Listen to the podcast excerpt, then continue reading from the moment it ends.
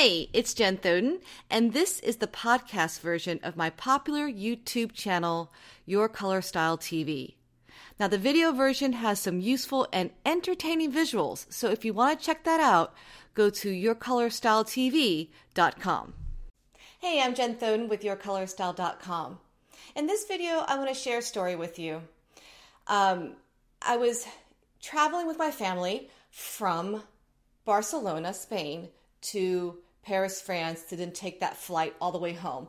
I had just taken our family on a European cruise around Italy, and it yes, it, it was amazing, and uh, it'll be a long time before we do something like that again. But it was a, it was a fantastic trip. So we're sitting in the Barcelona airport, and our plane is late.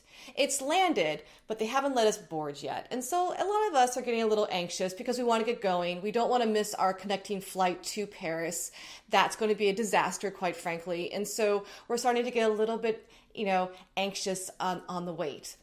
Next to me is this couple um, that is completely beside themselves with the, with the delay. Um, you know, it's one of those things where you can choose to just kind of deal with the wait or you can make yourself miserable and everyone around you miserable. And so they had decided to complain about the fact that everything is late and that they're going to miss their plane, which, by the way, I totally get. We didn't want to miss our plane either. They find out through conversation or they had asked someone that the reason that there was a delay was that they were trying to get a person that's in a wheelchair onto the plane. Now, that's fine. I have really no opinion about that. And I don't know how difficult it is to move someone from, from a wheelchair onto a plane. This couple, though, decides to complain about the fact that they have to wait because the the staff, the employees, have to get this person that's in a wheelchair onto the plane. And how absurd this is and why can't they let us get on the plane first and then worry about the person in the wheelchair? And they're just going on and on and on and on. Now i bit my tongue because i i believe that no matter what i said at that moment uh, wasn't really going to necessarily change anything and probably would have just made things way worse.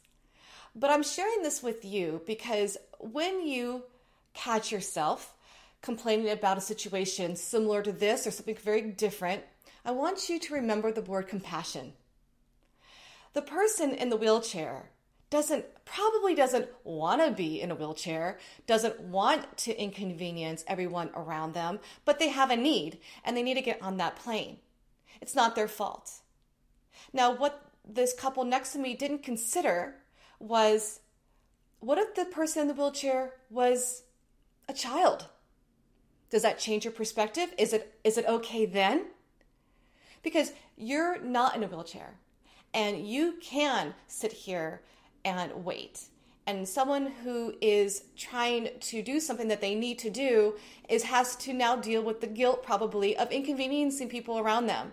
And show a little compassion because you know put yourself in that person's shoes.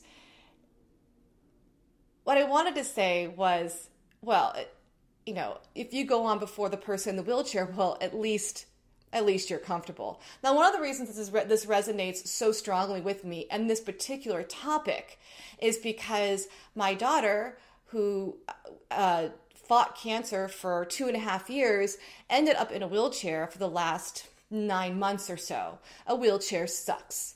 A wheelchair gets in the way of everything. It changes how you move around your home. It changes how you move around outside. It changes how you get from point A to point B.